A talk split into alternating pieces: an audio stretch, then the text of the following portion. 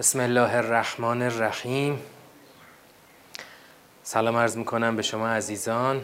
خدا رو شاکریم که به ما توفیق داده تا در محضر قرآن باشیم و بتونیم بهره ای از کلامش ببریم. در ششمین جلسه از ترم پنج می‌خوایم وارد سوره قمر بشیم. در پنج جلسه گذشته سوره نجم رو به پایان بردیم و الان از امروز وارد سوره قمر میشیم. سوره قمر سوره است که شاید چیز زیادی ازش ندونیم. می‌خونیم تا ببینیم که خداوند ما رو از کجا به کجا می‌بره. یه مرور خیلی سریع بر معنای تدبر. تدبر یعنی چی؟ تدبر یعنی دریافت تدبیر خدا. تدبیر خدا مسیری است که جلوی ما طراحی کرده. وقتی ما اون تدبیر رو دریافت بکنیم همراه میشیم با مسیری که خدا طراحی کرده. و در این مسیر از یک نقطه آغاز همراه میشیم تا نقطه پایان. این مسیر یک سوره است. هر سوره یک مسیره. این مسیرها رو که مجموع این مسیرها رو که طی بکنیم می‌تونیم چی برسیم؟ از نقطه ای که درش هستیم به نقطه آرمان برسیم. آرمان خودمون و جامعهمون. آرمان خودمون چیه؟ رسیدن به توحیده توحید یک کلمه ای نیست که فقط یاد بگیریم توحید عدل نبوت معاد. مثلا اصول دین رو بشماریم. توحید یک مسیره که انسان باید خودش طی بکنه. جامعهمون چطور؟ جامعهمون حرکت کنه از شایبه های شرک تا رسیدن به تجلی توحید. در فضای اجتماعی چطور؟ جامعهمون حرکت بکنه از از بیعدالتی به سوی عدالت. خلاصه مسیر قرآن برای انسان میشه حرکت به سوی توحید برای جامعه انسان میشه حرکت به سوی عدالت. این یه مسیر طولانیه. اگر من اینو طی کردم جامعه من هم می‌تونه کم کم طی بکنه. یعنی جامعه از چی تشکیل شده مگه؟ از مجموعه آدما. اگر من اینو طی کردم جامعه هم میره به سمت توحید و میره به سمت عدالت در پرتو توحید. اگر طی نکردم فقط هی بشینم که کی خواهد آمد. خودش بیاد همه کارا رو درست کنه. در حالی که او قراره بیاد رهبری بکنه. آیه یک گام از این مسیره. خب؟ نکتهش اینه که شما با برداشتن یک گام هنوز نه جابجایی زیادی به دست آوردین و نه مسیری رو طی کردین مسیر مجموعه ای از گام هاست هر یک گام شما یک گام از اون مسیره. اما اون یک گام به تنهایی کار بزرگی نیست. مثل یک کوهی که می‌خوای بری به قلش برسی. یه کوه. شما این کوه خز رو بخوای بری تا بالاش برسی حالا یک گام بردار. هنوز به هیچ جاش نرسیدی. مج... اما از این گام ها از این تک گام های شما می‌تونی بری به قله برسی. برای همینه که میگیم تدبر فهم کل مسیره. دریافت کل مسیره. تدبر تو یک آیه معنا نداره. تدبر یعنی همراهی با کل این مسیر. مثال اون قالی و نقشم که همیشه گفتیم. این وقتی که یک طرح زیبا تو ذهن شما شکل می‌گیره که کل این رو یک جا تو ذهن با توی نما ببینی. اگه من فقط زوم کنم روی یه دونه از این گلای قالی چیز خاصی نمی‌بینم. چند تا تار پود بافته شده یه طرح خیلی ساده است. اما وقتی میره توی نقشه قرار می‌گیره وقتی میره توی نقشه قرار می‌گیره هیچ دوتا قالی مثل هم نمیشه. میری تو فروشگاه ظاهرشون همه قالی هم ولی هر کدوم یه نقشی داره. این نقشه ها با هم خیلی فرق می‌کنه در اون نمای کلی. جزئیاتش از یه مش نخ, نخ رنگیه. همه قالی ها از چند رنگه؟ دیگه خیلی قالی گرون قیمتی باشه قالی تابلویی باشه مثلا چند رنگه؟ حالا واقعا ده 15 رنگه. چند تا نخ رنگیه ولی وقتی اینا میره تو طرح قرار می‌گیره چی میشه؟ هر کدوم یه طرح خاصی داره و هیچ کدوم شبیه هم نیست. و هیچ کس نمی‌تونه بگه که آقا ما که اون یکی سوره رو فهمیدیم. دیگه این سوره لازم نیست بفهمیم تلاشی بکنیم براش. ما همون یه سوره رو فهمیدیم بسه. من میگم این توی سوره های قرآن خب خدا 600 صفحه حرف فرستاده در قالب 114 سوره. خب 600 صفحه در قالب 114 سوره. اگه به ما باشه میگیم خدایا این 104 تاشو یا 110 تاش مال خودت. 4 تاش فوقش 10 تاش ما بسمونه. اونام از همین کوچولوهای تای قرآن بسمونه. یه جزوه 5 صفحه 10 صفحه فوقش دیگه 20 صفحه. یه جزوه 20 صفحه تازه خیلی می‌خوایم مثلا دیگه توش انرژی بذاریم 20 صفحه بسه بقیه‌اش دیگه نیازی نداریم که. الان و اینم تو پرانتز شما روی منابر چند درصد آیات قرآن رو میشنوید؟ چند درصد؟ بسیار ناچیزه. یعنی از کل این 600 صفحه حد اکثر آیاتی که توی کل منابر استفاده بشه من فکر نمی کنم 10 20 صفحه بیشتر باشه. بقیه‌اش کاری نداریم. مثلا اقتربت ساعت و انشق القمر. مثلا کی میره رو منبر اینا رو بگه؟ بله. تو نماز جمعه هم که فقط همون یه حمد و, یه حمد و کوثر رو بخونیم و تبرکش رو به جا بیاریم و تمام. شما بخوای یه سوره رو من واقعا اگه کسی از مجموعه تدبر نخواسته شاید به زودی هم نخوان. شما یه سوره رو بیا روی خطبه نماز رو بخوای ارائه بده. مثلا یه دو سه هفته بعد جمعه رو بری. دو سه هفته منافقون رو بری. ببین ما الان یه سوره مثلا نجممون 5 ساعت طول کشید دیگه. یه نجم رو بخوای بری بعد 5 تا 5 هفته نجم رو بری. حالا بخوای یه ملتی رو با سوره قرآن آشنا کنی. چند هفته باشون کار داشته باشی؟ یه سال 52 هفته است. ما دورمون 240 ساعته. یه دوره فقط 6 همین 6 ترمی که پنج جز پایانی قرآن میشه رو بخوای تو نماز جمعه بگی چهار سال طول می‌کشه. چهار سال طول می‌کشه. شوخی نیست. خب؟ اما الان ما خلاصه چهار سال که چی؟ 44 سال از انقلاب اون گذشته نماز جمعه داریم. نماز سوره قرآن یاد نمیدیم به ملت. فقط میایم مرور وقایع هفته می‌کنیم و رد میشیم. این که بخوایم به مردم یاد بدیم یک مراحل طولانی می‌بره. این که پیغمبر اکرم در 23 سال چیکار کرده پیغمبر اکرم که فقط تو نماز جمعه نگفته که. هر سوره که نازل شده پیامبر یک جا سوره رو به مردم منتقل کرده. خب؟ بله اون گفتم یه بار به این بحث اشاره کردم. موانع موانعی که ما الان داریم نبود موانع یکی زبانه. ما زبانمون عربی نیست. دوم چیه؟ زمانه. وقتی فاصله زبانی و زمانی باشه چی میشه؟ رسوندن ذهن مردم به اون محتوا کار سختی میشه. باشه بالاخره همون روش سنتی دهان به دهان سینه به سینه خب؟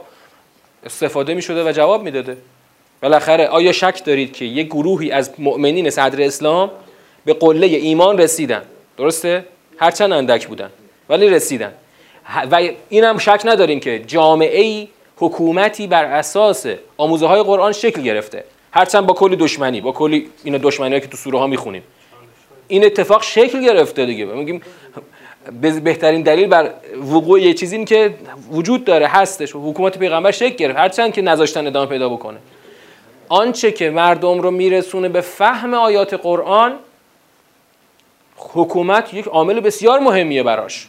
پیغمبر حکومت رو تشکیل داده. حتی نه اینکه فقط تشکیل داده اجرا کرده خیلی از احکام رو. ما از سوره های قرآن اینو می‌فهمیم که خیلی جا چالش داشته تو اجرای خیلی از احکام. ولی این اتفاق افتاده. اولین گام یاد گرفتن درست قرآنه. این اتفاق اگر نیفته اتفاقات بعدی هرگز نمیفته هرگز نمیفته حالا الان که ما با سوره مکی طرف هستیم ولی باز انشالله تو این ترم که به سوره حدید برسیم و تو ترم بعدی هم که سه تا سوره سنگین مدنی داریم اون وقت یه سری از این چالش ها رو می‌بینیم که واقعا چه چالش های سنگینی. چالش ها اصلا باید ببینیم خدا چجور داره اون چالش رو مطرح می‌کنه و حل می‌کنه. بسم الله الرحمن الرحیم. اقتربت الساعت و انشق القمر. ساعت بسیار نزدیک شد و ماه شکافت. از ساعه که الفلام هم داره. از ساعه همیشه همیشه هم قبلا گفتیم که الفلامش چیه؟ الفلام عهد ذهنی. اول کلامه. قبلش که نگفته یه ساعتی خواهد اومد. از ساعه. تو عربی یک رویه جا افتاده است. وقتی می‌خوام به یه واقعی خاص که در ذهن مخاطب قبلا حضور داره اشاره کنن یه الفلام سرش می‌ذارن. عهد الفلام عهد اونو معرفه می‌کنه و اون عهد در ذهن مخاطب حاضره. مثالم زدم به حرفای سید حسن نصرالله. حالا چون دی جدید اومدن سید حسن نصرالله وقتی تو صحبت خودش می‌خواد مثلا به فلسطین و به اشغال فلسطین اشاره کنه نمیگه که مثلا این اشغال فلسطین. یه کلام میگه چی؟ القضیه. القضیه. القضیه یعنی اشغال فلسطین توسط تو ذهن مخاطب خودش تا تاش روشن میشه. القضیه یعنی اشغال فلسطین.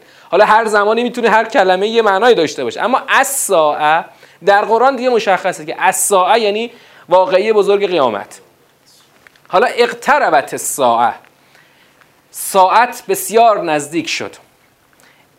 از باب افتعال خداوند آورده اینجا. اقتربه که شدت نزدیکی رو میرسونه. و فعلش از لحاظ زمان چه فعلیه؟ دقت کنید اقتربه چه فعلیه؟ مازیه. فعل مازیه. نزدیک شد. چطور خدایا؟ چطور نزدیک شد؟ هنوز که قیامت نیومده که. بله اینقدر قیامت قطعیه و نزدیکه. خداوند میگه نزدیک شد. حالا این نوع سخن در زبان عادی هم استفاده میشه. ببین مثلا میگیم که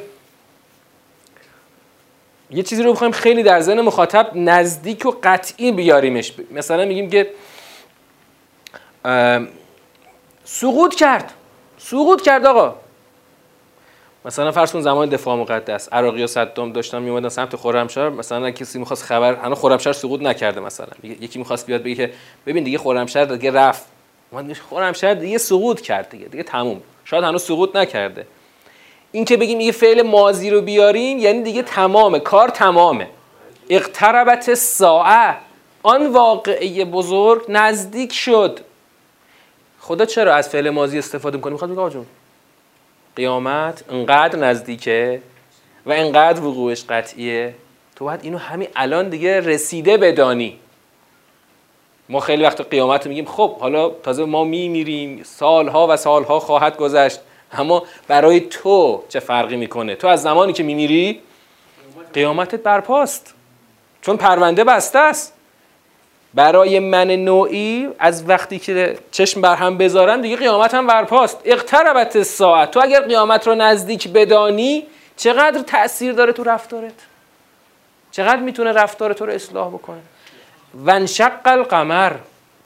و ماه منشق شد. ماه منشق شد. انشقاق ماه. اینجا هم فعل مازی ماه شکافت. ماه شکافت. شکافتن ماه هم یکی از جلوه های قیامته که هنوز که ماه نشکافته.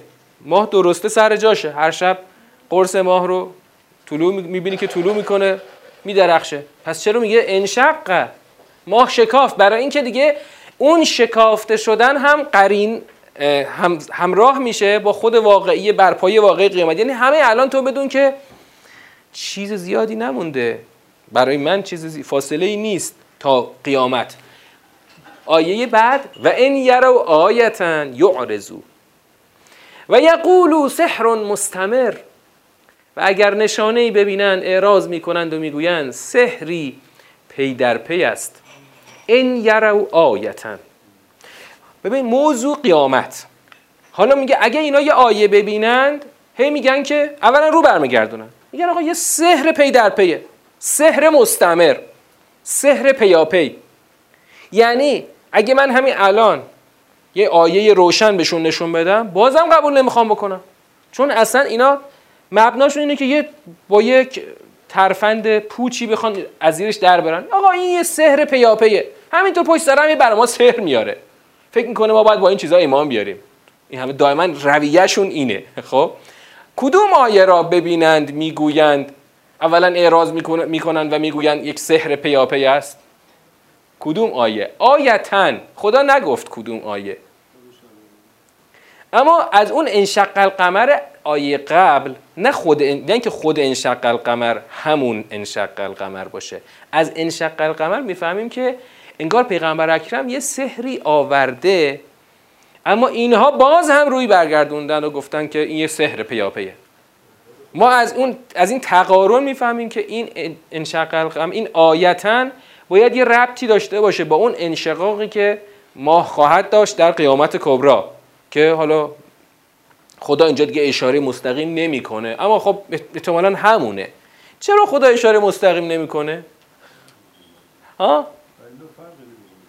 چون خدا می‌خواد در واقع به رویه تکذیب آدما اشاره کنه. ببین یه نکته ظریفی است چند بارم اشاره کردیم که یکی از مهمترین ویژگی های قرآن چیه قرآنه؟ اعجاز قرآنه. اعجاز قرآن همیشگیه. همیشه قرآن معجزه است. اما انشقاق ماه اگر پیغمبر اکرم برای یک گروه جاهلی ماه رو شکافتند و مثلا این معجزه رو نشون دادن. الان که دیگه دیده نمیشه درسته؟ الان ماه قرص کامله. پس خدا میاد رویه آدم ها رو مطرح می‌کنه. به جای اینکه تمرکز رو ببره روی خود اون سحر میگه این یرو آیتن اگر آیه ای را ببینند اعراض می‌کنند و می‌گویند سحری است پیاپی.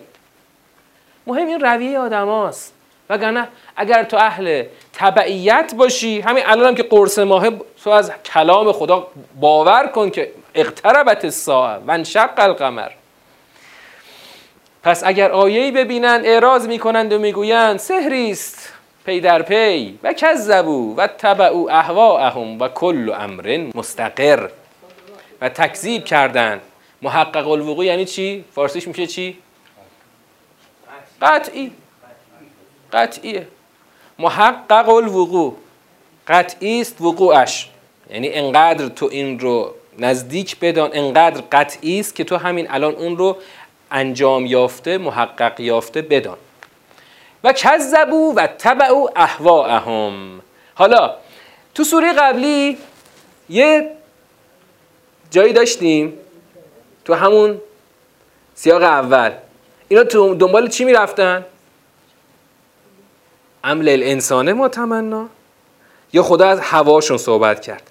اینجا هم از همون موضوع دوباره خدا می‌خواد صحبت کنه که اینا تکذیب کردن و تبعیت کردن از هواهای خودشان. آدم در تبعیت دو گزینه بیشتر نداره. شما در تبعیت دو گزینه داری. یا تبعیت از رسولی که پیشا پیش تو داره حرکت می‌کنه یا تبعیت از هوای نفس خودت. وقتی که تو آیه قبل دیدیم که از پیامبر روی گردان شدن و گفتن اینا که همه سحر سحر پیاپیه. پس اینا طبیعتا دارن از هوای نفس خودشون تبعیت می‌کنن. و کذبو و تبعو اهواهم و کل امر مستقر. و حال که هر هر امری استقرار یافته است. یعنی چی؟ هر امری استقرار یافته است. کدوم امر استقرار یافته است؟ ها؟ یکی خود قیامته. کل امر مستقر. هر امری استقرار یافته است. و دیگه چی؟ من میگم الان وقتی که بلا فاصله بعد از و تبع و کل امر مستقر اینجا اومده یکی یعنی هم اون قیامت مستقر هست استقرار یافته است. و هم چی؟ هم این رویه شما رویه تکذیب شما این الان این هم مستقر یعنی استقرار یافته. مستقر اسم فاعله مستقر اسم مفعوله. الان کل امر مستقر. ولقد جاهم من الانباء ما فیه مزدجر. و همانا به تحقیق از اخبار آنچه در بازداشتن بود برایشان آمد. عبارت یه خورده دقت می‌خواد. دقت عبارت داشته باشید. لقد جاءهم من الانباء. قطعا انباء یعنی اون اخباری که از از کجا؟ اخباری از منبع غیب درباره کیا؟ گذشتگان. این انباع بوده ما فیه مزدجر. چی؟ مزدجر یعنی چی؟ این کلمه رو باز هم خواهیم داشت اینجا. برای بازداشتن برای من ما فیه مزدجر یعنی در اون انباع چیزهایی هست که می‌تونه عامل بازدارنده باشه. بله ولی شما بازم رفتید. یعنی اون انبار رو شنیدید ولی بازم رفتید راه خودتون. حکمتون بالغتون فما تغن نظر حکمتی رسا. بالغ یعنی رسا. حکمتون بالغتون. یعنی ببین در اون انواع گذشته هر آنچه که برای پند گرفتن لازم بوده درش بوده حکمتی بالغ. اما فما تغن نظر یه دونم ف خدا سرش گذاشته. فما تغن نظر اما سودی نر نبخشید. نظر یعنی چی؟ جمع چیه؟ انذارها. ما تغنه منفی شده. یعنی فایده ای نداشت. اون انذارها فایده ای نداشت. با اینکه حکمتی بالغ بود اما فایده ای نداشت. خب واقعا آدم ها دقیقا به خاطر پیروی از هوای نفسشون هرچی هم شما انبا براشون بیاری راه خودشون خواهند رفت. فما تغن نظر فتول عنهم. تو هم یه چیکار کن؟ از اونها روی برگردون. تغنی دقیقا یعنی چی؟ ما تغنی. یعنی غنی نکرد. ما تغنه یعنی غنی نکرد. یعنی فایده ای نبخشید. که البته این ناشی از همون سوء تدبیرشونه. ناشی از پیروی از هوای وگرنه ما فیه مزدجر که بود. اما ما تغنه نظر این انسان ها فایده ای نبخشید. چی؟ دقیقا ترفی نبستن. فتول عنهم یوم یدعو الداء الى شیء نکر. خیلی قشنگ خدا صحنه رو عوض می‌کنه. می‌بره کجا؟ در همون صحنه قیامت. تو ای پیامبر اونا که از انذارها ترفی نبستن بهره نبردن پس تو از اونها روی گردون در چه روزی؟ نه الان نمیگه خدا روی گردون ها الان فعلا نمیگه میگه تول عنهم یوم یدعو الداع الى شیء نکر. از اونها روی برگردون در اون روزی که داع یعنی دعوت کننده. دعوت می‌کند به سوی امری ناشناخته. یعنی چی؟ یعنی یه روزی خواهد آمد که این جماعت از انباع تو از حرفایی که گفتی بهره نبردن اینا دعوت یه دایی اینا رو دعوت می‌کنه به یک امر ناشناخته. خدا عمدن هم ناشناخته میاردش اما تو اون روز از اینا روی برگردون. یعنی چی؟ یعنی اون روز که دایی داره اینا رو دعوت می‌کنه به امرش ناشناخته اینا توقع دارن تو بهشون نگاه کنی. اما تو از اینا روی برگردون. چون اینا اینجا اینا اینجا اعراض کردن. خیلی جالبه ها. اینو بذار اینو بذار کنار داستانی که در سوره نجم خوندیم. در سوره نجم خدا چیکار کرد؟ شفاعت رو چیکار کرد؟ محدود کرد. گفت من باید اجازه بدم دیگه. الان اینجا در اون دنیا شفاعت پیغمبر مشمول حال اینا نمیشه. پیغمبر وظیفه داره از اینا روی برگردونه. در اون موقعی که اونها می‌خوان پیغمبر بهشون نگاه کنه. ولی به خاطر پیروی از هوای نفس بهره نبردن از انذارها نفعی نبردن فایده ای نبردن. پس از آنها روی بگردان. در روزی که دعوت می‌کنه دعوت کننده به سوی امری ناشناخته. بله. حالا اون جای خودش خدا مثلا یه جایی میگه فعلا اینا رو گبرشون کن. اینا دیگه اما اما چون مخاطب مخاطب واحدی که نیست که. مخاطب جابجا جا مختلف میشه. الان اینجا یه سوره مکی رو داریم که هنوز پیامبر تو فاز چیه؟ تو فاز ابلاغه. تو فاز در واقع پس زدن دونه دونه ابهامات و اشکالات و ایرادای ایناست. خب؟ بنابراین یه جایی خدا هنوز بهش میگه که مثلا مثل مدثر و مزمل. هنوز پاشو پاشو برو کاری نکردی هنوز. اصلا زیاد ندون کاری که کردی. اما یه جای دیگه هم میگه خب الان اینجا بس شد. دیگه ولشون کن. بذار برن پیکارشون مثلا اونجا تو سوری عبس داشتیم. یادتون سوری عبس سوری عبس اون جایی که اون آقای مستغنی ثروتمنده اومد. خدا بهش گفت که چی؟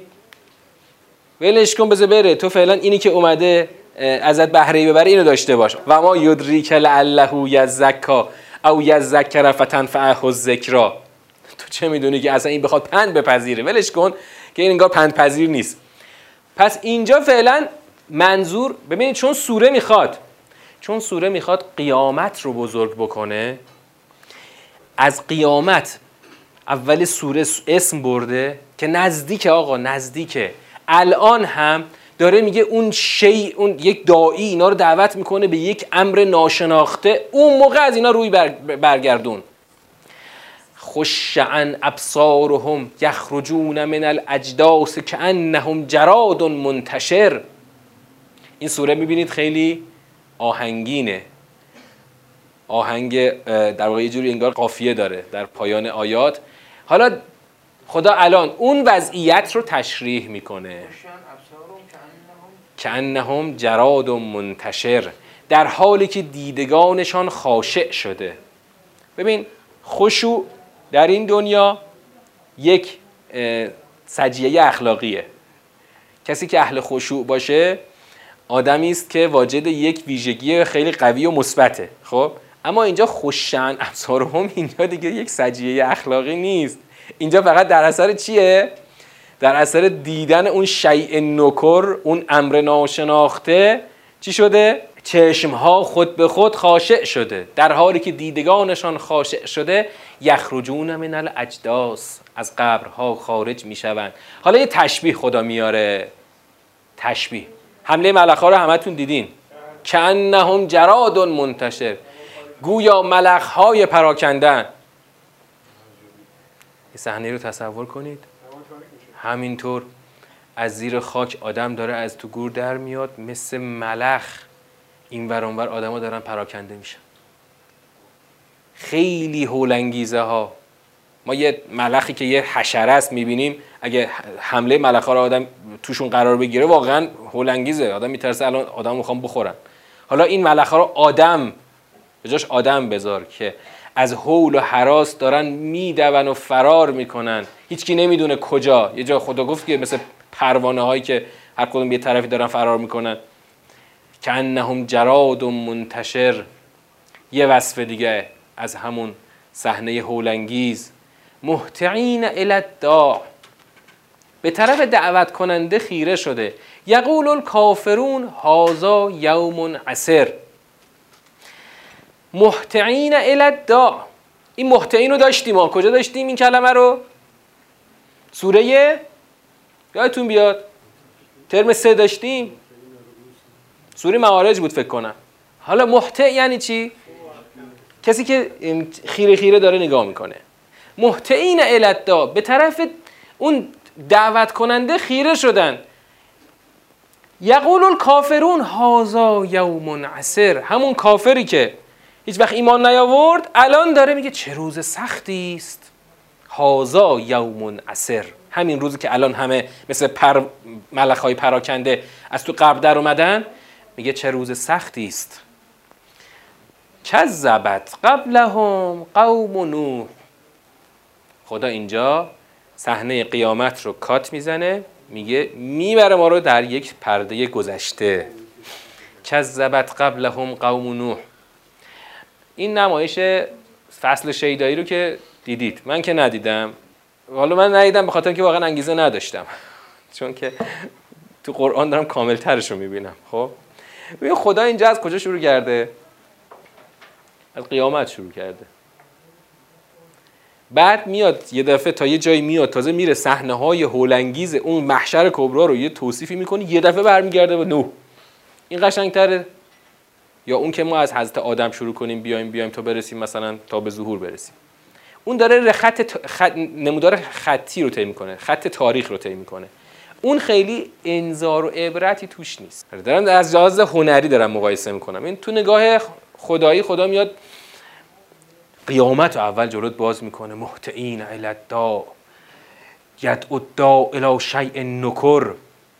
کن اگه این قیامتش رو حذف کنی شما شما نوعی رفتی نمایش رو دیدی. خب؟ شما نوعی رفتی نمایش رو دیدی. آیا از این نمایش چیزم گرفتی؟ مثلا یک اثر اثر چی؟ که خدایا من اینجا چی کارم؟ نکنه من جا بمونم. من میگم نمیشه توش اثر این شکلی رو توقع داشت. چرا؟ چون ما همین قصه های انبیا رو که پر از انذاره انذاراشو حذف می‌کنیم. انذاراشو حذف می‌کنیم فقط بشارتاشو نگه میداریم. انذارش رو حذف می‌کنیم. الان جا خدا می‌خواد چجوری انذار بده؟ بیا بریم قبلش ببین نوح زمان نوح ما چی, چی کار کردیم. ببین فضا فضا یعنی اصلا مسیر نمایش مسیر انذاری نیست. نقاط منفی مثلا شیطان رو میاره توش که آدم رو فریب داد. نوح رو میاره. و مثلا از ابراهیم میاد تا می‌رسه به پیامبر اکرم. موسی و, موسی و عیسی هم حذف کرده. من اگه بودم با همون ریتم موسی و عیساشو حذف نمی‌کردم. یه سوره صف رو توش درج می‌کردم. بابا این بدبختا این بنی اسرائیل مفلوک. خب چرا اینا مثلا ول کردن این مسیر رو؟ سوره حدید رو بیار. تو سوره حدید خدا چی میگه؟ بابا اینا زدن زمین. تمام رسالت و مسئولیت الهی رو زدن زمین. تو سوره صف دیدیم چه به چه فلاکتی افتادن که در سه مرحله در سه پله سقوط رسیدن به اراده خاموش کردن نور خدا. خب اینا رو باید بذارید توش. آقا یه دی نش نتونستن. بعد خدا پیغمبر اکرم فرستاد در یه میان یه عده دیگه در میان اسماعیلیا فرستاد. اسحاقیا زدن زمین. بعدا خدا از شاخه اسماعیل یه پیغمبر فرستاد. حالا الان اینجا خدا یک ارجاع به قبل. کذبت قبلهم قوم نوح فکذبوا عبدنا و قالوا مجنون وزدجر قبل از ایشان قوم نوح تکذیب کرد. فکذبوا عبدنا. پس تکذیب کردن عبد ما را. خداوند تکذیب نوح رو تکذیب نوح رو گذاشته بعد از تکذیب اصلی. اون تکذیب اصلی چی بوده؟ تکذیب اصلی تکذیب اصل محتوای رسالته. بله اما به دنبالش خود نوح تکذیب کردن. گفتن تو داری دروغ میگی؟ به, به عبد ما چی گفتن؟ به بنده ما به نوح چی گفتن؟ گفتن مجنونه. همینی که به پیغمبر اکرم میگن. مجنونه تو قرآن همیشه یعنی چی؟ جن زده نه یعنی دیوانه. جن زده یعنی تو تحت تاثیر اجنه قرار گرفتی. خلاصه دچار عدم توازن شدی و خلاصه آدم جن زده هم می‌تونه بیاد. یه سری حرفایی رو از جنا یاد بگیره بیاد به مردم بگه. بعد مردم فکر کنن که مثلا خیلی اتفاق بزرگ افتاده. آقا اینا جن زدگیه. وزدوجر. وزدوجر یعنی چی؟ وزدوجر. من شده. من شده از چی؟ کسی که جن زده میشه از چی من میشه؟ از فکر درست رفتار درست رفتار عاقلانه. نه از هر چیزی که از حاکی از توازن باشه. آقا باز داشته شده. در اثر جن از چی؟ از یک رفتار عاقلانه فکر عاقلانه و عمل عاقلانه باز داشته شده. آره. یعنی در واقع اون دیوانگی که تو فارسی شده مساوی مجنونی اون دیوانگی اثری ممکنه باشه. واقعا این کسی جن زده بشه ممکنه از اون توازن خارج بشه دیگه. بله یه رفتار نابخردانه ازش بین اینا پیغمبر خدا رو میگن خب تو که جن زده شدی وزدوجر باز داشته شدی. باز داشته شدی از چی؟ از یک رویه درست عاقلانه مثلا صحیح. داری حرفای نامربوط می‌زنی. فدعا رب ربه انی مغلوب فانتصر. حالا وقتی که حضرت نوح تکذیب شد رو کرد به خدا. قصه از نوح تو سوره نوح خوندیم. انشالله دوباره تو ترم دو بهش می‌رسیم. اما الان اینجا خدا فقط یک مقطع کوتاه از حضرت نوح رو میاره که حضرت نوح رو کرد به خدا. چی گفت؟ رب این فدعا ربه انی مغلوب فانتصر. پس خواند پروردگارش را. همانا من مغلوب شده ام پس انتقام گیر. یه دقت کنید تو کلمه فنتصر این کلمه رو باش کار داریم. این کلمه رو تو ذهنتون خوب دقیق در یه جای جلو چشم بنویسید. کلمه انتصار. انتصار. بله. حالا انتصار یعنی چی؟ هیچ وقت تو قرآن اولین یعنی همیشه باید ببینیم اون کلمه دقیقا چه معنایی میده. خدا مثل شاعر نیست که گیر کنه مثلا از باب قافیه بخواد کلمه رو بیاره تو سوره که. نه حضرت نوح داره از خدا می‌خواد که خدایا من که مغلوب شدم. یعنی ما هرچی گفتیم اینا تو مخشون نرفت و نخواستن. دین نیورد. حالا تو بیا چیکار کن؟ منو یاری کن. خب؟ حالا این کلمه رو این کلمه تو قرآن خیلی معنا داره و این کلمه رو در آغاز ترم 6 در اولین سوره خیلی خدا روش یک معنای بسیار محکمی رو بار می‌کنه. الان من فقط اشاره می‌کنم. اینجا حضرت نوح از خود خدا خواست. خدایا ما که دیگه زورمون به اینا نرسید. تو بیا انتصار کن. تو بیا انتقام بگیر. خب؟ انتصار انتقام گرفتنه خب؟ که در واقع از همون نصره خب؟ اون رفته باب افتعال رفته باب افتعال شده به معنای انتقام گرفتن. خدا تو سوره محمد صلوات الله علیه چی میفرماید؟ اللهم صل علی محمد و آل محمد. خدا میگه که بابا من قبلا این کارا رو می‌کردم. که چیکار می‌کردم؟ پیغمبرانم رو یاری می‌کردم. الان دیگه اون زمان گذشت. اینو الان می‌خونم اول ترمشیش کار تو اول این سوره ما باش کار داریم.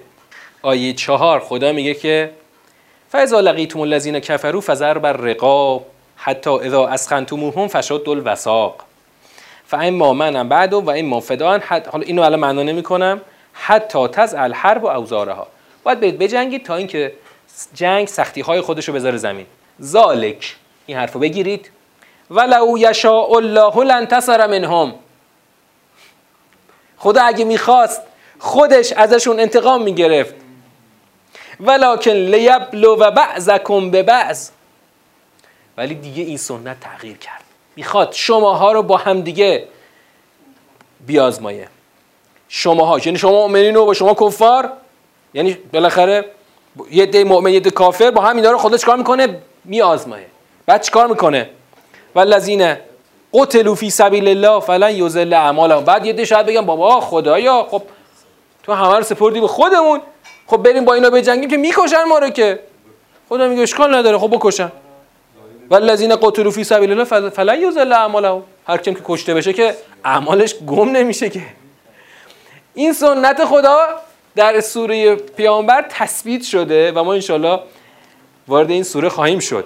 پس این کلمه رو داشته باشین که خدا در زمان حضرت نوح خودش این کار رو می‌کرد. اولین بار هم از زمان حضرت نوح این کار کرده. اولین بار زمان حضرت نوحه. برای همین خدا در قصه انبیا بعد از غیر از خود حضرت آدم اولین پیامبری که خدا حرف از انتقام زده کجاست؟ حضرت نوحه. چرا دوره رسالت حضرت نوح طولانی شده؟ برای اینکه هنوز اولین قرار اولین انتقام اتفاق بیفته. خدا به بقیه انبیا نگفته بشین یه قرن نه ببخشید ده قرن مردم رو هدایت کن بلکه هدایت شدن. اما در اولین مورد یعنی خدا هست نوح خدا ده قرن صبر کرده. ده قرن خیلیه. ما ما الان پنجاه سال از خدا عمر می‌گیریم مثلا میگیم اوه نیم قرن زندگی کردیم. حضرت نوح ده قرن فقط پیغمبری کرده. چرا؟ چون همه اولیه. اولین انتقام خداست. بعد از 950 سال تازه حضرت نوح به خدا گفت خدا دیگه من دیگه دیگه نمی‌تونم دیگه واقعا دیگه مغلوب شدم. فنتصر خودت بیا انتقام بگیر. بعد خدا قصه انتقامش رو برای ما اینجا میگه. ففتحنا ابواب السماء به ماء منهمر. ما درهای آسمان را به آبی به شدت ریزان گشودیم. ماء منهمر مایی به شدت ریزان. از بالا آب ریزان فرستادیم از پایین و فجرنا الارض. فجرنا. سوری انسان دیدیم؟ یفجرونه ها تفجیرا. این همون بابه ها فجر یا فجر تفجیر. فجرنا الارض. منتها اینجا دیگه خدا چشمه ها رو از همه جای زمین به جوشش در آورد. فلتق الماء فلتق الماء یعنی آب آسمونی. آب زمینی به هم رسید. از بالا همینطور سیل ریخت و از زمین چشمه ها جوشید. این دوتا آب به هم رسید. فلتق الماء علی امر قد قدر. این دوتا به هم رسید بر یک امری که قدر مجهوله قد قدر. یعنی چی شده؟ مقدر شده که این دیگه اینا قراره تومارشون برچیده بشه. امرن یعنی آب بالا و آب پایین آب آسمون و آب زمین به هم رسید بر اون امری که مقدر شده که اون همون عذاب مردم قوم نوح بود. انی می‌بره تحویل به مستر می‌بره. ببین وقتی میگه انی یعنی یه اینکه میاد سرش. خب؟ میگه پروردگارش را خواند این به این بیان که انی مغلوبون. یعنی تو دعای خودش به خداش چی گفت؟ این که من مغلوب شدم. پس این انی مغلوب چیه؟ اون محتوای دعا ربهوه. آره به این خاطر انی اومد. خب دقیقا به همین دلیله. چی گفت؟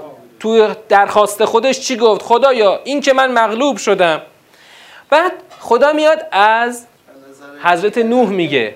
خب وسط جمله برای چی میشه ان برای اینکه یه مقدمه ای اومده حالا می‌خواد بگه این که چه جوری یاریه انتقام دیگه. خدا اینجا دقیقا بلا فاصله بعدش میگه ف ف فتحنا. پس یعنی برای این انتصار یعنی انتقام خدا چکار کرده؟ این عذاب رو شروع کرده از آسمون و زمین. انتصار انتقامش. انتصار انتقامه تو سوره 47 هم برای همین فنتصار منهم. او خدا اگه می‌خواست خودش ازشون انتقام می‌گرفت. آره. حالا بعد دیگه خدا می‌خواد از تکلیف از سرنوشت حضرت نوح بگه. میگه و حملناه علی ذات الواح و دسر. خب اونا رو که غرقشون کردیم. حضرت نوح چی؟ حملناه. حملش کردیم بر چی؟ ذات الواح و دسر بر روی میخ و تخته. کشتی رو خدا بجاش میگه میخ و تخته. چرا؟ برای چی؟ نه خدا کشتی انگار مثلا 80 سال طول کشیده. آره. حالا جالبه خدا اون کشتیه. واقعا کشتی بوده ها. اون همه جونور و نه اون همه آدما خودشون مؤمنین. خدا می‌خواد همینو بگه. ما ما تونه ما حملشون کردیم روی یک میخ و تخته. وگرنه شما این تاریخ مثلا همین تاریخ 500 سال اخیر رو ببینید که از زمانی که اروپایی ها مثلا می‌رفتن برای غارتگری و کشورگشایی و مثلا استعمار اینا خیلی کشتیاشون توی راه نابود می‌شد. خیلی ها یعنی انقدر نابود می‌شد که اصلا دیگه خودشون بعضی جاها دیگه تو تاریخ خودشون ثبت کردن. تازه خیلی دریا دریایی که همین مسیرش رو می‌دونستن. اونجا یه دریایی رو خدا درست کرده که هیچکی ازش هیچی نمی‌دونه. نه مبدعی داشتن نه مقصدی. یه کشتی روی یه آب اونم آبی که اینطوری به هم رسیده. خود خدا میگه حملنا بابا ما حملش کردیم. اینا رو روی مش میخو تخته هم کردیم. پس خود خداست که همه کارا رو به نتیجه رسونده. حملناه علی ذات الواح و دسر. تجری به اعیننا در حالی که حرکت می‌کنه زیر نظر چشمان ما یعنی خدا انگار در همه حرکت ها این کشتی نوح رو داره کنترل می‌کنه و خودش مدیریت می‌کنه. تجری به اعیننا جزاء لمن کان کفر. خیلی جالبه. به عنوان جزایی برای کسی که به او کفر ورزیده شد. کان کفر. کفر باز مجهوله. این که خدا چه کشتی رو تجریب اعیننا در پیش چشم خودش هدایت کرده این پاداش کسی است که بهش کفر ورزیده شد. یعنی کی؟ حضرت نوح. نوحی که ده قرن این مردم رو هدایت کرد و اونا هدایت نشدن خدا بالاخره حضرت نوح رو با مؤمنانش نجات داد. ولقد ترکناها آیتا. فهل من مدکر. و همانا به تحقیق آن را به عنوان نشانه ای به جا گذاشتیم. پس آیا متذکر شونده ای هست؟ فهل من مدکر. خیلی جالبه. ببین خدا داره تجریب اعیوننا رو میگه جزاء لمن کان کفر. یعنی اینکه خدا این جمع مؤمنین رو به همراه حضرت نوح کشتی رو روی این دریای متلاطم هدایت کرده. خب لزوما اینطور نیست. اونجایی که الان خدا تو سوره پیامبر میگه که شماها باید برید این کارو بکنید. خب؟ آقا خودتونید. خودتون می‌دونید. برید انتقام بگیرید. خب؟ انتقام اینجا الان خود خدا انجام داده. اصلا بدون جنگ بدون جنگ خدا مؤمنی کفار رو یک جا غرقشون کرد. کلکشون رو کند. اینجا خدا به طور یک جانبه انتقام رو تا تهش انجام داده. بدون اینکه اصلا جنگ اتفاق بیفته. پس وقتی هیچ جنگی هم نبوده چی, چی الان به نفع مؤمنینه؟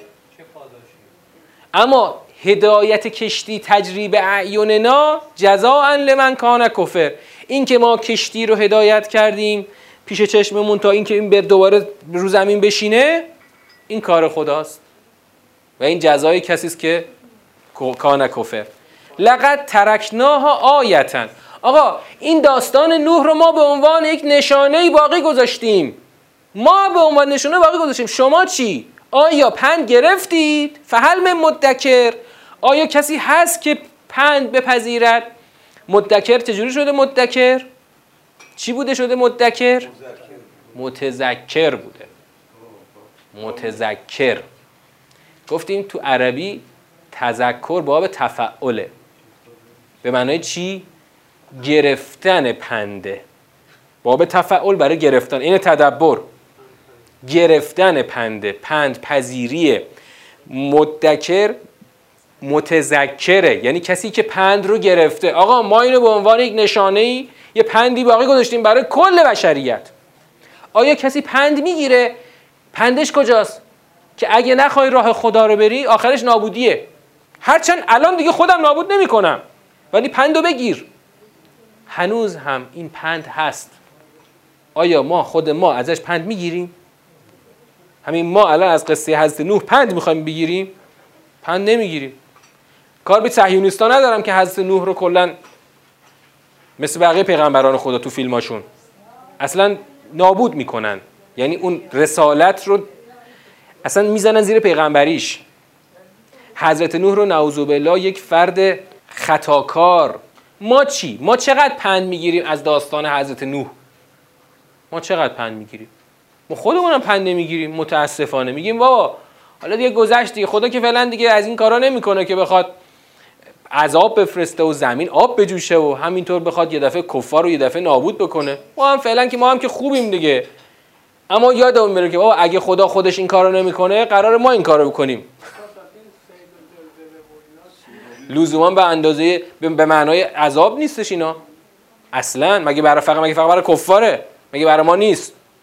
زلزله سیل هم برای ما هست هم برای اونا هست. تازه یه نقطه که سیل و زلزله میاد هم مؤمن هم کافر دچار آسیب میشه. پس این الان سیل و زلزله الان به معنای عذاب نیست. حالا خداوند یه سوالی می‌پرسه. فکیف کان عذابی و نظر آخه الان کشتی آخه نیست. اما قصه نوح رو خدا اینجا میگه حکایت نوح. شما وقتی بگی حکایت نوح این میشه الان اینجا داریم می‌بینیم از خود نقل خدا داریم می‌بینیم کشتی رو که نمی‌بینیم که. حکایت نوح رو می‌بینیم. آیا از این حکایت کسی پند میپذیرد؟ فکیف کان عذابی و نظر پس چگونه بود عذاب من و انذارهای من؟ ولقد یسرنا القرآن للذکر. فهل من مدکر. آیه‌ای که چندین بار تو این سوره تکرار خواهد شد. لقد یسرنا القرآن للذکر. فهل من مدکر. من هر وقت بعضیا میگن که ما که نمی‌فهمیم خدا چی میگه. قرآن یه حرفای سختی داره. یا از شدت سختیش یا می‌فهمیم سخت نمی‌تونیم اجرا کنیم یا اصلا نمی‌فهمیم خدا چی میگه. بابا خدا میگه من قرآن رو آسان کردم. یسرنا. مصدرش چیه؟ تیسیر. تیسیر. تیسیر یعنی آسان سازی خب همیشه ببین تو عربی همیشه دقیق باید باشی. مجرد جای, جای خودش مزید جای خودش.